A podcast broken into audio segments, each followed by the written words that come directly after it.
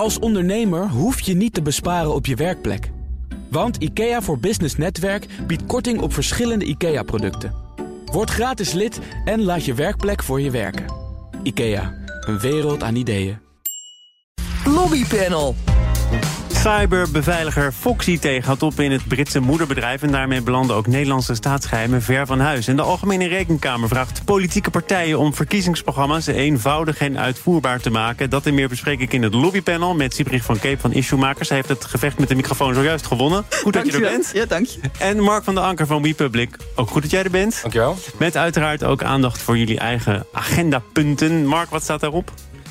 Ja, wat er bij ons staat zijn eigenlijk de, de verkiezingsprogramma's... Die, waar nu druk aan geschreven wordt. En de eerste worden al eh, binnen een paar weken opgeleverd. De concept uh.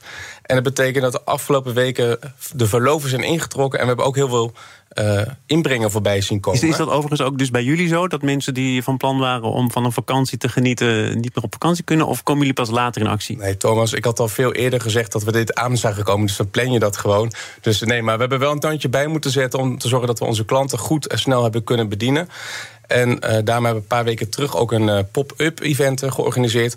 over hoe kun je nou effectief een bijdrage leveren aan de verkiezingsprogramma's van al die verschillende politieke partijen. En uh, een van onze boodschappen is houd kort en krachtig en uh, focus. Uh, maar dat was toch dat... ook de boodschap van de vorige verkiezingen en de verkiezingen ja. daarvoor? Of hebben jullie ja. ook wel eens gezegd, nou, kom maar door met de uitvoerige brieven en ingewikkelde technische verhalen?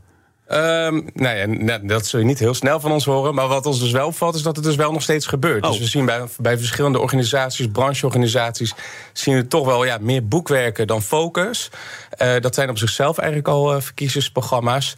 En dat is toch wel een gemiste kans. Want ja, juist nu, waarbij de tijdsdruk hoger is dan normaal ja, is focus aanbrengen nog belangrijker. En eigenlijk is het zonde van de tijd om dan überhaupt iets naar de verkiezingsprogrammacommissies te sturen. Als je zelf niet al kunt kiezen, laat staan dat zij dan uh, kunnen kiezen. Maar is, is de boodschap van deze verkiezingen niet ook heel vaak nog een beetje de boodschap van de vorige verkiezingen? Want zoveel tijd zat er nou ook weer niet tussen. Ja, het is ook weinig vernieuwend wat er wordt ingebracht, dat klopt. Dus het is allemaal niet heel spannend. Ja, dus daarom hebben wij ook gezegd: focus, maar test ook wat je gaat doen. Dus we hebben samen met Sue en de Algemis meteen voor onze klanten, maar ook voor relaties de boodschappertest van als je dit in gaat brengen bij een verkiezingsprogrammacommissie, slaat dat dan ook aan bij de kiezer. Want uiteindelijk is dat waar ook uh, de verkiezingsprogrammacommissies toch ook wel weer gevoelig voor zijn. Siebrug, wat blijft er bij jullie over van vakantieplannen? Nou de ja, verloven ingetrokken is, of niet? Ja, nee, de verloven zijn niet ingetrokken. Normaaliter hebben we in de zomer is het even iets rustiger, omdat het ook reces is en heel veel mensen op vakantie zijn. Maar we merken dat het nu drukker is dan ooit. Dus er zijn heel veel opdrachten waar we toch wel druk bezig zijn, ook met de verkiezingen. Maar ook net als Mark, wij zagen het wel aankomen. Alleen ik had verwacht dat het pas in het najaar zou zijn en niet al vlak voor de zomer. Um, maar veel van onze opdrachtgevers waren al bezig met plannen voor de komende verkiezingen. En, en nu ook nog steeds. En we zijn er met eentje, misschien kan ik die even extra toelichten. Alliantie Digitaal Samenleven. Dat is een organisatie van 50 verschillende partijen, zowel publiek als privaat, wetenschappers, allerlei mensen bij elkaar.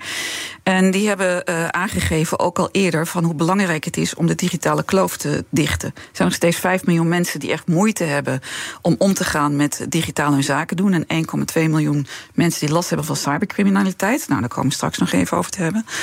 En, um, en zij hebben dus nu ook gevraagd aan alle politieke partijen: ja, zorg ervoor dat je met ambitieuze doelstellingen komt. Ik bedoel, de doelstellingen die het huidige minister uh, heeft gedaan, dat is mooi, dat is heel goed.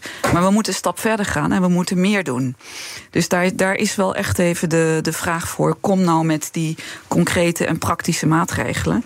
Ja, en dan is het inderdaad belangrijk: wat is de uitvoerbaarheid van en, en hoe kun je dat ook uiteindelijk ja, als je ergens gaat, uh, plannen gaat maken, moet het ook ergens door betaald worden. Nou, uitvoerbaarheid uh, staat nog op het programma, ook in dit programma. Maar nog even een wat algemenere vraag. Want als je zegt, we willen ook alle politieke partijen bereiken met ons standpunt. En uh, ze laten inzien dat het belangrijk is dat dit een punt wordt. als je het bij iedere partij in het programma krijgt, is het dan voor partijen zelf nog wel onderscheidend genoeg? Ja, sommige onderwerpen zijn zo maatschappelijk belangrijk dat het op zich fijn is als het door iedereen wordt meegenomen. Dit is echt wel een onderwerp waar echt heel veel verschillende politieke richtingen zich, zich sterk voor maken. Of het nou de PVV is, of de SP, of, of welke partij dan ook.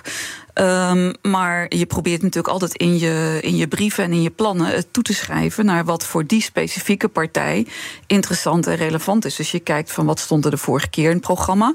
Dus dan heb je een beetje van wat is de vorige verkiezingscampagne geweest. En je kijkt van wat hebben ze in tussentijd aan berichtgeving naar buiten gebracht. Wat is het beleid geweest. En daar probeer je toch bij aan te sluiten met je boodschap voor de, voor de verkiezingsprogramma. Hoe kijk jij ernaar? Dat, dat sommige standpunten misschien wel in ieder verkiezingsprogramma welkom zijn, maar dat andere partijen toch denken: hier ga ik me op profileren. En voor sommige andere bewegingen is het bijvangst. Ja, dat is ook precies wat er nodig is. Dat is dat een, een suggestie doen voor een verkiezingsprogramma is leuk. Maar als het een beetje algemeen is, dan vindt iedereen het fantastisch.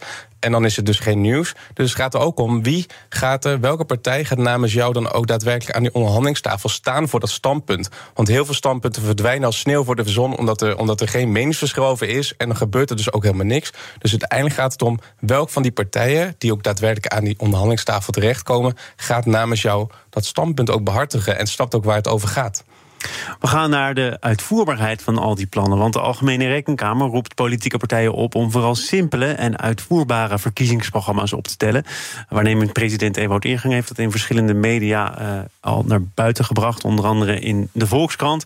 En de krant schrijft dat hij daarmee uitvoeringsellende wil voorkomen. Want op dit moment bewegen partijen zich naar de volgende verkiezingen in november. En verkiezingsprogramma's, hè, bedoel, ik sta hier natuurlijk met uh, het verkeerde pluimage. Worden die überhaupt nog wel gelezen door mensen? Hele goede vraag. Um, ik heb soms het gevoel dat, uh, dat, dat mensen zoals Mark en ik... dat dat een van de weinige mensen zijn die het ook echt helemaal lezen. En dat veel mensen zich toch baseren op wat er in de kiestrempel en de stemwijzer staat. En dat daar uh, op gebaseerd wordt op wat je keuze gaat worden. Maar uiteindelijk is natuurlijk zo'n zo'n kiesprogramma is wel ontzettend belangrijk... ook om te kijken van hoe ga je om met de volgende coalitievorming... en waar zitten de raakvlakken en waar kun je elkaar vinden... of waar zijn de standpunten echt, echt anders. Dus, dus uh, je probeert toch te kijken kijken, dus wel de politieke partijen als wij vanuit het, uh, het communicatie- en lobbyvak, van wat zijn, de, um, uh, wat zijn de partijen die er mogelijk de komende tijd de coalitie gaan vormen. En waar zitten hun, hun voornemens en hun maar plannen. gaat het dan dus om uh, politieke haalbaarheid? Hè? De vraag die ook aan Ewout Eergang werd gesteld in de Volkskrant. Of gaat het ook om wat er praktisch haalbaar is? Is wat er op papier staat ook waar te maken door zoiets als uitvoeringsinstanties. Ja, heel goed. Die uitvoeringsinstanties hadden tot uh, voor kort altijd gedacht dat ze niet mochten lobbyen, omdat ze daar de. de um, wat was het van Kok? Uh, die een, Oekase. Oekase van Kok, dank je. Um, maar dat kwartje, maar Oekase mag ook. Ja, dat kwartje zit altijd bij mij voor in mijn voor. Ja, daarom. Ja. Maar in dit geval gaat het over de Oekase. En uh, uitvoeringsinstanties mogen wel degelijk lobbyen en die mogen wel degelijk uh, aandacht voor hun onderwerpen vragen. Dus wat dat betreft zou dat heel goed zijn als daar meer aandacht aan wordt besteed. Het gaat niet alleen over de uitvoerbaarheid, maar het gaat ook over de financiële doorberekeningen. Ja, ja. nog, laten we daar zo meteen even over doorgaan. Want er zijn partijen die dat allemaal van minder uh, belang ja. uh, vinden. Maar uitvoerbaarheid is misschien voor politieke partijen van belang. Is het voor kiezers ook van belang of niet?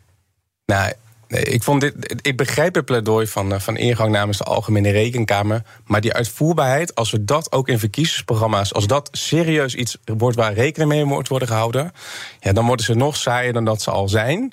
Um, en dan gaat ook de verbeeldingskracht uh, aan. Uh, ja, maar de verbeeldingskracht van een luchtkasteel kunnen we misschien wel missen, toch?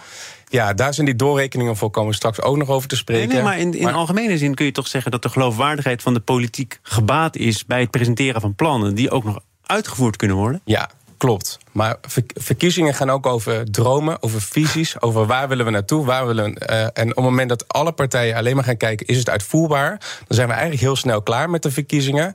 En dan, uh, dan, dan er valt ook weinig te kiezen. Hoe vaak hebben we niet de afgelopen periode moeten zeggen... Oh, een toeslag voor mensen die het echt nodig hebben? Ja. Hadden we graag gedaan. Ja. Komen we niet aan toe. Coronasteun, uitgekeerd door de Belastingdienst... aan ondernemers die daar wel of niet voor in aanmerking komen. Hadden we graag wat specifieker gedaan. Ja. Bleek niet mogelijk. Klopt. Het is toch wel een factor geworden in de politiek? Het is zeker een factor geworden in de politiek. En de vraag is, waar zit, ligt die discussie? En de, een verkiezingsprogramma is geen beleidsnotitie... en nog helemaal geen wet...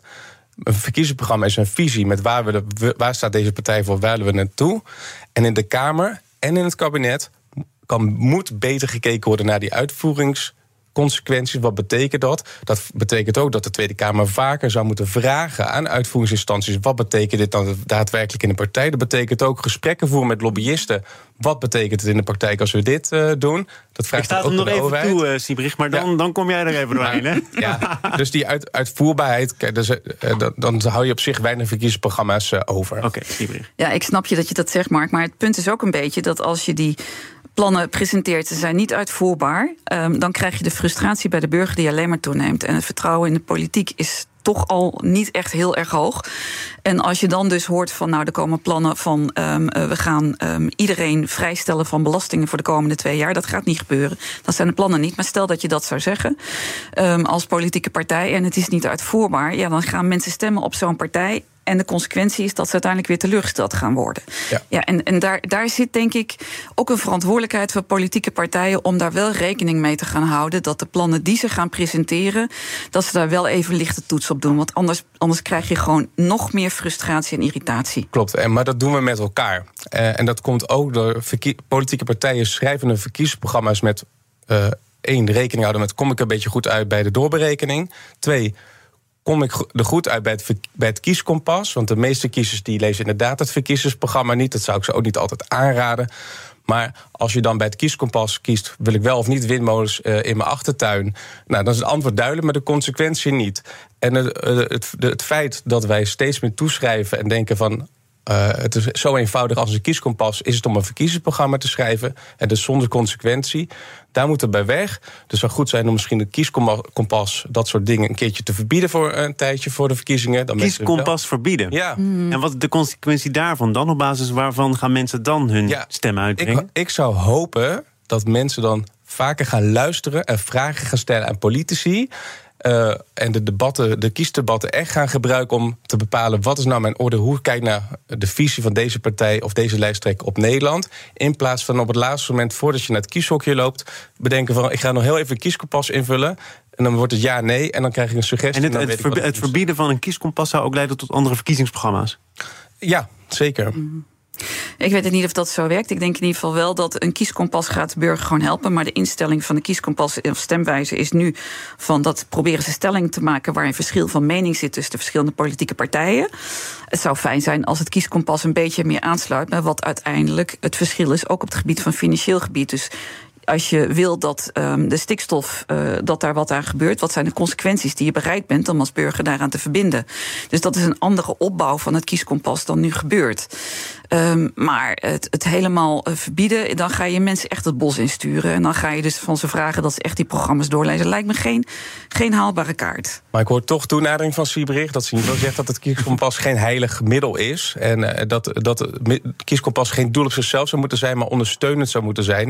Om ja, ja. maken van een keuze. En dat politici uh, beter een uh, verhaal over te Tot slot, want ik heb het idee dat jullie daar graag over willen praten... naar de ondersteunende rol van het Centraal Planbureau... en de vraag Aha. of iedere partij wel zit te wachten op zo'n ondersteunende rol. Hè. Onder andere BBB heeft gezegd... ja, dan moeten we op een hele andere manier gaan kijken naar thema's... en bovendien hebben we maar één Kamerlid, veel te veel werk.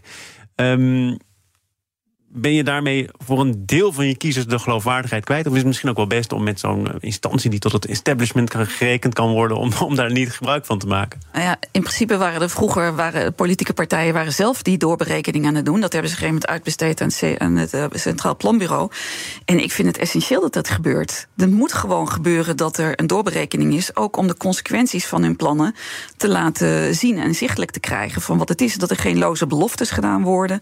En dat, um, dat claims die, die politieke partijen naar buiten brengen, dat er ook echt wel over nagedacht is. Anders kun je wel de hemel op aarde bestellen. Overigens zegt de CPB soms ook nee tegen partijen. Ik begreep dat nieuwkomer Volt vorige keer graag verkiezingsprogramma's had laten doorrekenen. Maar ja. dat het CPB het al te druk had met de bestaande ja, partijen. Er zijn ook veel politieke ja, partijen. Daar geef ik het CPB meteen gelijk in. Ja, en het zou op zich wat mij betreft mooi zijn als je zou kunnen zeggen dat bij um, het, het, voordat je een politieke partij toestaat om bij de verkiezingen mee te doen, dat ze wel een programma's als randvoorwaarde laten doorberekenen. Zou dat een randvoorwaarde moeten zijn, Mark? Nou ja, ik vind het doorrekenen van de verkiezingsprogramma's is echt een Haagse kaastop-discussie. Van een lobbyperspectief super interessant altijd. Want dan weet je meteen of je een beetje goed zelf goed hebt En het wordt in debatten, waarvan ja. jij dus groot voor, voorstander bent Zeker. dat ze goed worden bekeken, wel heel ja. vaak gebruikt. Hè? Ja, Uit uw doorberekening uitkomt. blijkt dat de staatsschuld zus en zo. Ja, als het ze uitkomt. En dat is precies wat er niet deugt aan die doorberekeningen. Is dat we dan discussies over modellen gaan hebben. En over gemiddelde gezinnen waar niemand bij onder, valt. En een deel van de politieke partijen die aan diezelfde discussietafel uh, staan, die hebben dan hun programma niet ingeleverd. En voelen zijn niet verplicht om hun programma's door te laten rekenen. Dus ja, uh, in dit, in, en er wordt selectief geshopt uh, in die doorberekeningen. Ja, en ik vind het bijzonder flauw van politieke partijen die dan meteen de modellen van het CPB uh, ter discussie stellen. En dan meteen zeggen van ja, het klopt niet, want er wordt de Europese doorberekening niet meegenomen. En het wordt niet alleen maar gelet op wat in Nederland gebeurt. En we doen in Europa zoveel. Ja. Weet je, je moet ook, als je wilt dat er meer vertrouwen komt in de overheid en in alle instanties, zul je ook dat soort achterhoedegevechten en discussies over de rol van bepaalde organisaties moet je ook gewoon achter je deur verlaten. Ja. Kunnen wij nog vertrouwen op uh, het uh, goed beschermen van staatsgeheimen? Daarover gaat het nu. BNR Nieuwsradio. Zaken doen. Thomas van Zeil. Mark van der Anker en Siebrich van Keep zijn de leden van het lobbypanel. Cyberveiligheidsexpert Fox IT was al een tijdje Brits eigendom, gaat nu volledig op in het moederbedrijf NCC Group. En dat roept de vraag op of Nederlandse staatsgeheimen wel in goede handen zijn over de grens. Bernold Nieuwensteeg pakte de handschoen op en hij pleit in het Financiële Dagblad voor een zogeheten toetsing- en handelingscommissie voor sleuteltechnologie. Zo kunnen dreigingen beter in de gaten gehouden worden. Nou, een, een open brief, een stuk in de krant, gebeurt wel vaker. De schrijver van dit stuk is Bernold Nieuwensteeg, ondernemer en oprichter van het Center for the Law and Economics of Cybersecurity aan de Erasmus Universiteit in Rotterdam. Heeft hij lobbyisten aan deze tafel iets te winnen, iets te halen bij het eventuele oprichten van zo'n commissie, Mark? Uh, ja, ja, ja, want uh, ik denk dat hij uh, daar zeker wat in te, in te, winnen heeft. Omdat ik denk dat de urgentie en de aandacht voor het onderwerp groot is. Dus in die zin is de timing van, van zijn opinieartikel slim.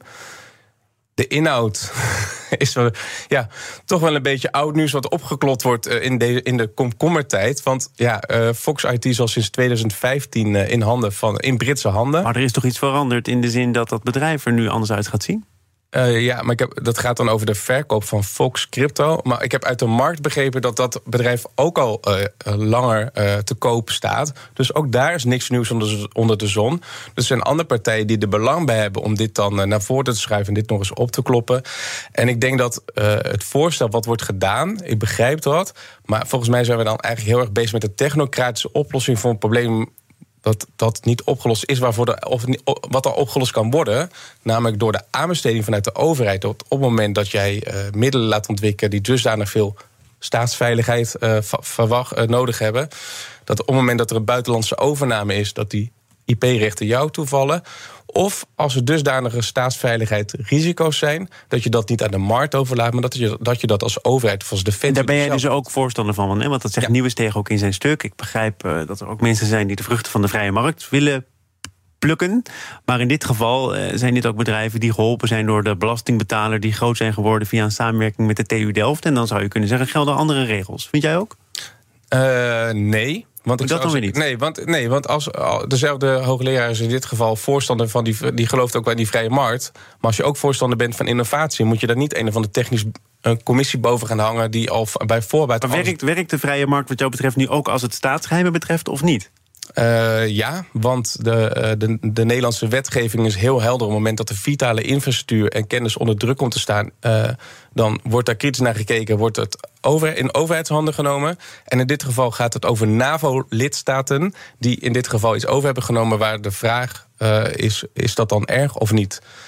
en in dit geval is gezegd dat daar is geen probleem. Nou, voor opgeklopt komkommernieuws hebben we het er toch al een tijdje over. Siebrich Peter overigens mee eens dat het, dat het de facto nergens over gaat, omdat het sinds 2015 de praktijk is en dat bedrijf volgens de goed ingevoerde bronnen die Mark aanhaalt ook al een tijdje te koop staat? Ja, ja ik snap Mark's argumentatie wel, maar het punt is denk ik ook wel wat mij betreft dat de um, beveiliging, of het nu over defensie gaat of over je gegevens, dan vind ik dat het een nationale en een, een publieke taak is. Nou, daar wordt al aandacht aan besteed vanuit publieke organisaties, maar wat we nu vaak zien is dat er door commerciële organisaties een aanbod wordt gedaan en dat geeft toch een beetje een ongemakkelijk gevoel. Dat, dat je niet helemaal weet van waar zit nou de verantwoordelijkheid en de NAVO die besteedt er ook ook al aandacht aan. Maar dat is dan op het, op het gebied van, van uh, defensie en, en dat soort elementen. Als je ziet hoeveel mensen last hebben van cybercriminaliteit en daar ook het slachtoffer van worden, dan zou je ook kunnen zeggen dat net zoals de overheid verantwoordelijk is van de veiligheid van onze staatsgrenzen, zou je dat ook moeten hebben op het gebied van, uh, van cybercriminaliteit. Alleen denk ik dat het belangrijk is om dat ook op Europees niveau te doen, want cybercriminaliteit stopt niet bij de landsgrenzen. Ja, maar in dit geval, zoals Sieber beschrijft, gaat het eigenlijk ook op consumentenniveau en verder. En dat is nou precies waar het probleem zit van dit soort voorstellen. Is dan gaat het ook uiteindelijk over de virusscanner die je gewoon op de hoek uh, kan kopen of uh, online kunt kopen. Dan gaat het over dat soort niveaus. En de vraag is of de innovatie en de beveiliging daarmee opschiet. Dat wij uh, allemaal commissies gaan oprichten. Jij beantwoordt de vraag met nee. Nee. Begrijp ik. Ik had het idee, en ik heb ook wel een tijdje gesproken met, met mensen die bij Fox IT werkten, dat de overheid in 2015 en later ook nog het idee had van: goh, wat is ons eigenlijk overkomen? Die staatsgeheimen ja. zijn nu plotseling Brits. Ja, jaren later, 2017, 2018, werd gezegd: nou, als er een kans voordoet om dat onderdeel terug te kopen, dan staan wij vooraan. Is dit dan die kans? En hebben we daarmee dan ook het probleem opgelost? Ik weet niet of het de oplossing is als de overheid een bedrijf gaat overnemen. Maar in ieder geval wel duidelijke randvoorwaarden gaat geven van wie, wie eigenaar is van die, van die gegevens. En daar ook echt duidelijk uh, de, de, de, de verantwoordelijkheid ook afschermt. Want dat die gegevens op een gegeven moment in Engeland of waar dan ook terecht gaan komen, dat, dat willen we natuurlijk niet. Het gaat niet alleen over, want jij zegt net, het gaat over particuliere gegevens. Maar een individuele consument die moet inloggen op bepaalde websites om bijvoorbeeld zijn patiëntengegevens te downloaden. Of om andere informatie te delen. Dus heel veel van die, van die informatie is wel degelijk op het gebied van zowel consument als bedrijf als overheid van belang. De commissie die voorgesteld wordt, nog heel even terug daar naartoe.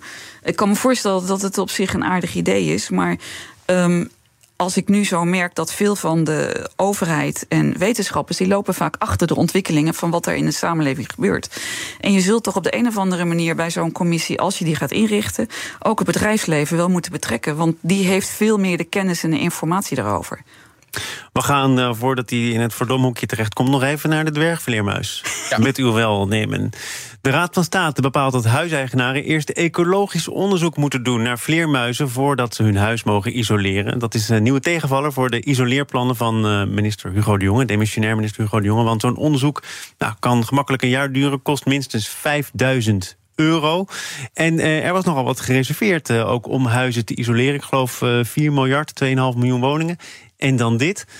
had je dat die van tevoren ook mee kunnen nemen in je plannen? Qua uitvoerbaarheid zou ja, het een uitvoerbaarheid, heel inderdaad. zijn ja. geweest om daar even over na te denken.